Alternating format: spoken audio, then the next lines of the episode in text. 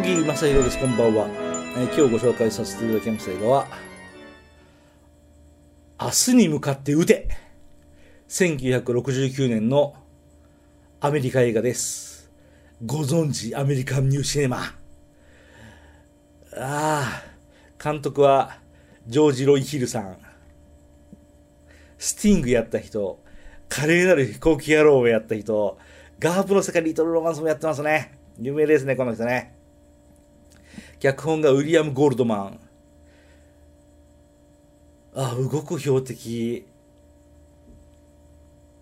マラソンマン。大統領の陰謀をやった。華麗なる飛行機野郎もやった。目撃もやった。アトランティスの心もやった。最近ではドリームキャッチャーもやってる。ワイルドカードもやってる。ああなるほど。出演はご存知ポール・ニューマンとロバート・レッドフォード。BJ トーマスの「雨に濡れても」があのシーンでかかりますね。ご存知雨に濡れても、うん、ここでは一小節歌わないでおきましょうか。ああこの要はあのね午前10時で見ましたよ。見れました。僕これ初めて見た。あのテレビでは子供の頃なんかチラッと見た、うん、横目で見たんであんまり真面目に見てなかった。映画館でがっつり見た。そうこういう映画にスクリーンで出会えて本当になんというか嬉しさを感じた。うんあの雨に濡れてねえものシーンがねえ。あれってスタントですかね。いやでもポール・ニューマンってあの自動車レースのシーン本人がやるぐらいだからあの自転車って本人なのかな。なんかそれが映画見ててすげえ気になった。本人かな？どうかな？スタントかな？でもね、この明日に向かって、明日じゃん。これは明日っていうもんですよ。明日に向かって打て。そう、僕が言い間違えたからね。これはね、ラスト30分がいいね。あの、余裕しゃくしゃくでね、二人でね、悪いことするんですよね。でも、ラスト30分はね、この、焦燥感なんですよ。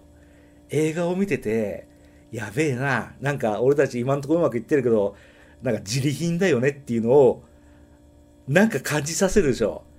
つまり、週末を迎える焦燥感を劇場で感じることができる。それが、なんか奴らと一緒になって、共犯のな、なんていうか一味になったような気がする。一緒に冒険してるような気がする。それが、何とも言えない一体感を感じる。そう、感じたくないんですよ。週末を迎えることが分かってるから。あの冒険が終わることを感じるから、できりゃ感じたくないんですよ。終わってほしくないんですよ。彼らずっと永遠にああやって逃げ回ってればいいんですよ。でも、どうですか？希望もあるし、具体的なプランもある。そう、ギャング映画っていうのはね、あの、多少悪いことやっても、多少お金せしめて、わーって逃げるよっていうのが、明日に向かってですよね。このラストに向かって盛り上がるシナリオが、ものすごい気持ちがいい、ものすごい面白い。こう、ニューシネマとか僕わかんないです。でも、それが超気持ちがいい。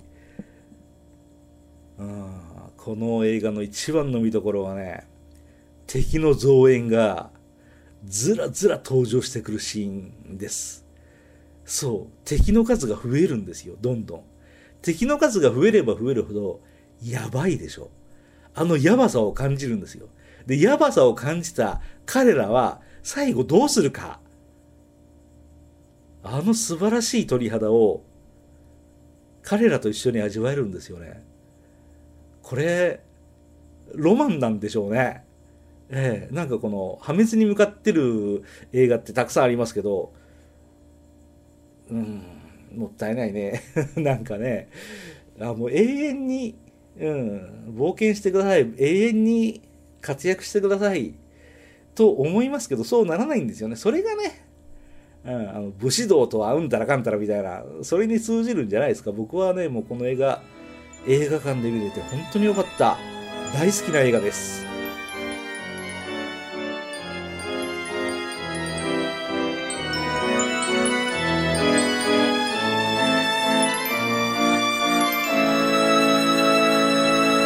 あなたのハートには何が残りましたか？